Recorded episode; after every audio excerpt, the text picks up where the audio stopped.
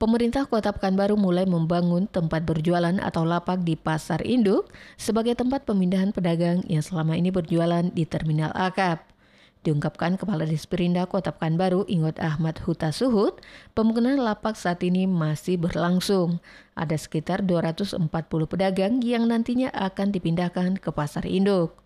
Namun menurut Ingot, pemindahan pedagang ke Pasar Induk tidak dapat dilakukan tergesa-gesa karena mesti ada penyesuaian juga dengan masyarakat yang ada di sekitar pasar, pasar induk.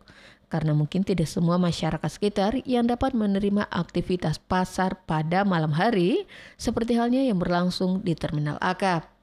Ingot juga menambahkan sampai saat ini pedagang masih tetap berjualan di ya, Terminal di Akap. juga tentu kita harus siapkan TPS. kondisi sosial dengan masyarakat sekitar, terutama kan dengan eh, warga-warga uh, sekitar itu. Karena kan kalau ada aktivitas pasar seperti akap tentu kan ada ya perubahan lah tidak semuanya mungkin masyarakat yang bisa menerima itu. Desi Suryani, Tim Liputan Barabas, Maporken.